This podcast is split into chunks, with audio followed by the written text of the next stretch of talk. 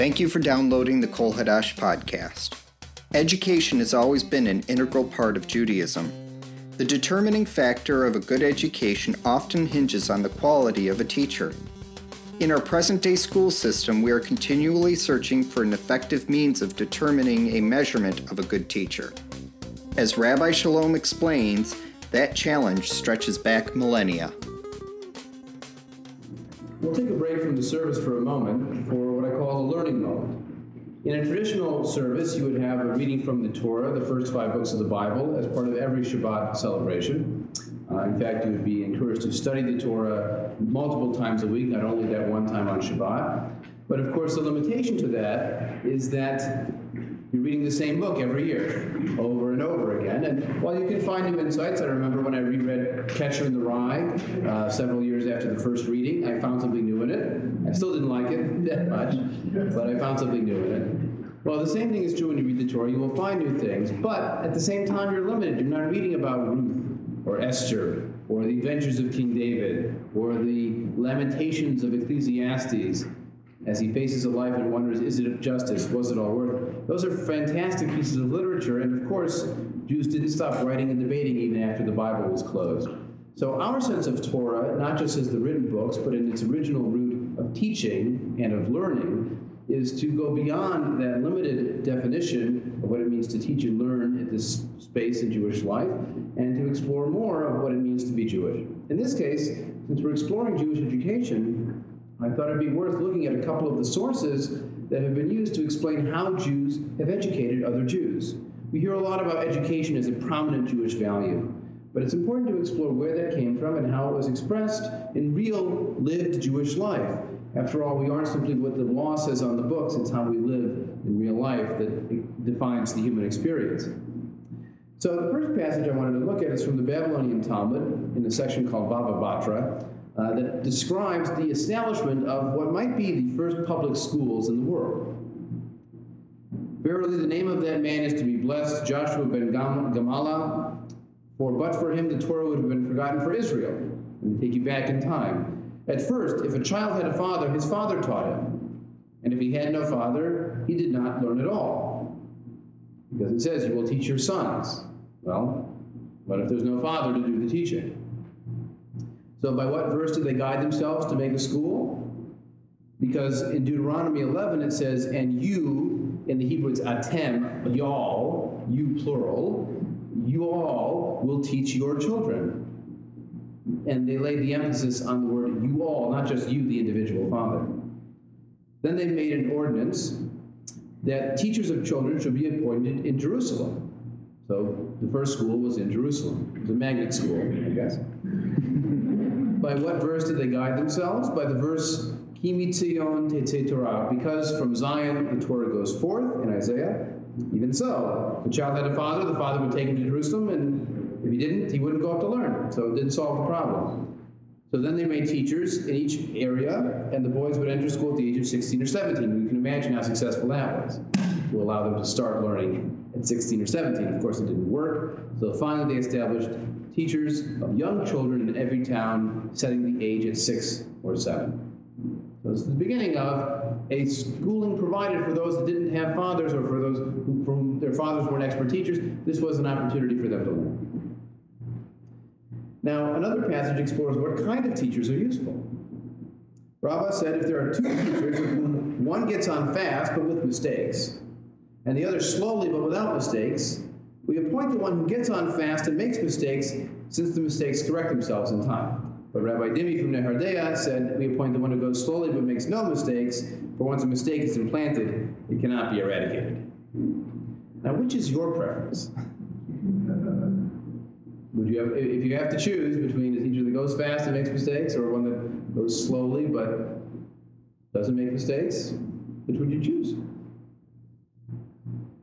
How many would vote for slow? How many would vote for fast? Okay. okay. Now, interestingly enough, later on the very same page, the very same rabbi seems to say the opposite of what he said before. Rabbah, the same Rabbah, said, A teacher of young children, a vine dresser, a ritual slaughterer, a bloodletter, and a town scribe are all liable to be dismissed immediately if if they're inefficient. The general principle is that anyone whose mistakes cannot be rectified is liable to be dismissed immediately. You understand, a blood letter making a mistake? Hard to rectify that one. Um, same thing with ritual slaughter. Once it's killed wrong, it's gone. So in this case, Rabbah says, well, a teacher of young children would make mistakes, and so they're liable to be dismissed immediately. Now, you might say that's a contradiction between the Rabbah and the first passage where he says, you pick the one that makes mistakes. And the second one he says, you don't pick one that makes, you don't keep one that makes mistakes. So now I want you to play rabbi. One of the jobs of rabbis is to harmonize it when it looks like two things are contradictory. It says, don't put this on and put this on. You get to find a way that they're both right. Remember, two people are arguing, you're right, you're right, they can't both be right, you're also right. Okay. so now, you are two rabbis saying opposite things. How can you harmonize the two?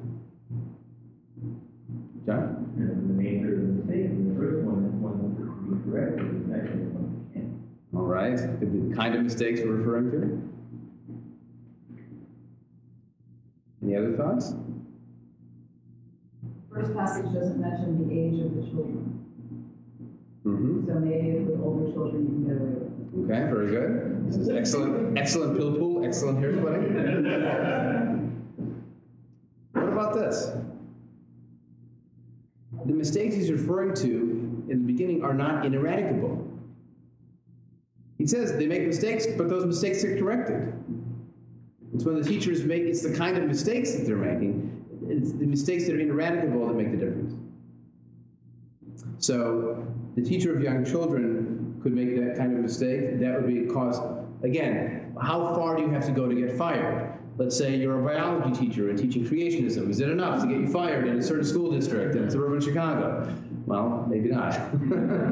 but that's the question of what kind of mistakes are you making. Now, a generation later, even a thousand years later, there was a whole uh, millennium of lived Jewish experience of trying to live out these teachings as uh, Joshua ben Gamala and um, Rabbah and Rabbi Dimi had ordained them uh, in terms of setting up the teachers and uh, schools. So the Shulchan Aruch, which is a code of Jewish law written in the late Middle Ages, 14th uh, century, um, then was summarized into something called the Kitzur, the abbreviated Shulchan Aruch, around the 16th century. Um, but it gives you some basic rules for the training of children. And I'll just give you a few examples here. Every father is obligated to teach his son Torah, as it is said, and you will teach them to your children, your children to speak of it. Just as it is a mitzvah to teach your son, so too it's a mitzvah to teach your son's son. You will make them known to your sons and to your son's son. So there's a sense that there's an intergenerational transmission of knowledge, and not only from one generation, it could be even grandparents to grandchildren. Now, the next passage is also fascinating. The teacher must teach the children the entire day and part of the evening to train them to study, study Torah by day and by night. In the last sentence, the children are not to be interrupted from their learning, even for the purpose of building the Beis Hamikdash, the temple in Jerusalem. That means the Messiah has come. It is time to rebuild the temple in Jerusalem, but I've got to finish my homework first. now, why? would they say that? Because education is more important than building. Than what? Than a building. Education is more important than a building. Why else might they say that?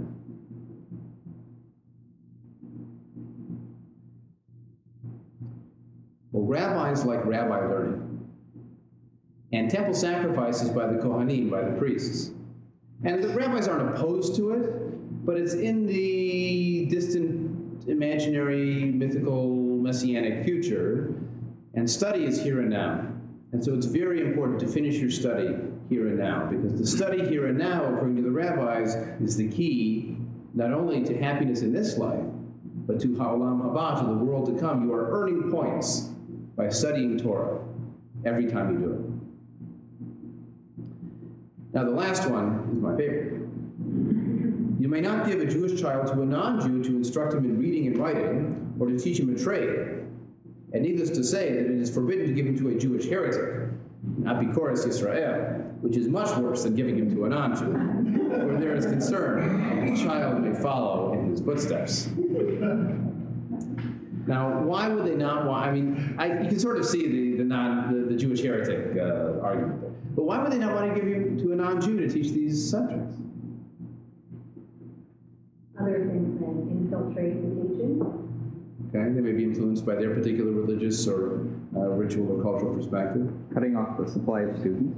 That's right. There's a sense of an insular community here that we teach our own. Remember, the commandment is teach your sons, and you shall teach them. That's the atem, which is sort of an us sense as opposed to the outside world.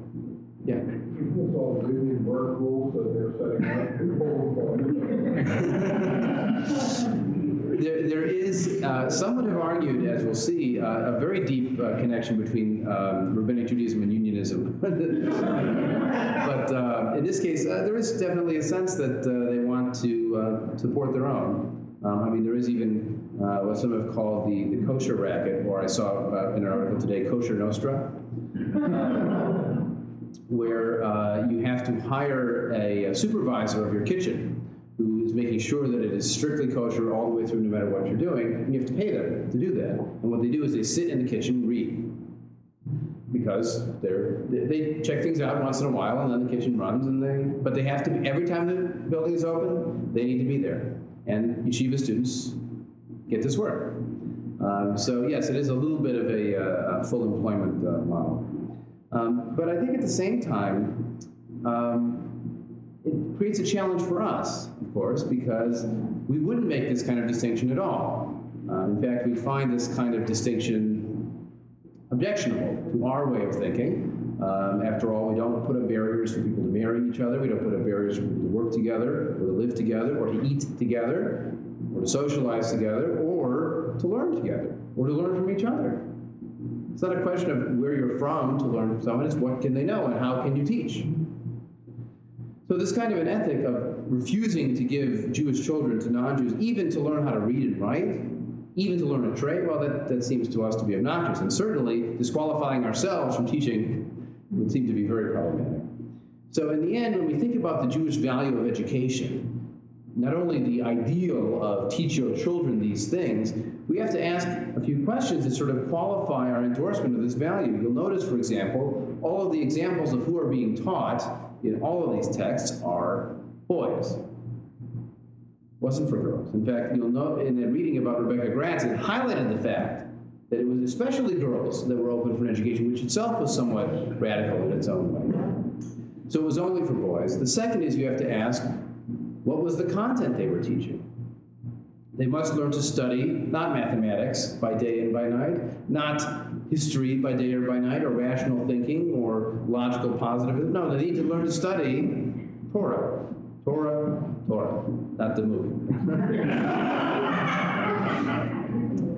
so the content is the second question. Yes, it's wonderful to be educated, but if all you're doing is reading the same book over and over again, and is that really a broad horizon? I mean, this isn't a bachelor's degree. This isn't graduate school. And the third question is, how are they learning? We had it in the song that we just sung. Kometz Aleph O. It was rote memorization. Repeat, repeat, learn the same thing over again.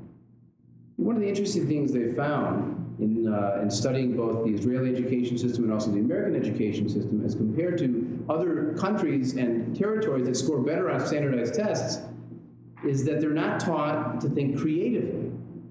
They're taught to they're taught to think with facts and figures and responsively, simply to regurgitate what's been input, but not to process and to recreate in a new way. And so it helps them get jobs moving numbers around, but it doesn't help them invent. Doesn't help them create something new. So this is when we think about Jewish education, a case of what I would call a work in progress. I love the fact that Jews have emphasized education. I love the fact that I get to make a living learning and teaching, and that our community is organized in such a way that we've emphasized learning and teaching, and that our leaders are people who are learners and teachers, not charismatic leaders. They're scholars. That's marvelous. Is it perfect? Of course not. Versions in pre modern times reflected pre modern values. But this is a case of us drawing on our roots, recognizing from what they are, and drawing inspiration from when they are most important. This podcast was recorded and produced by Ken Burke on behalf of Rabbi Chalom and Kol Hadash in conjunction with Repatriation Studios. I'm Ken Burke, and thank you for listening.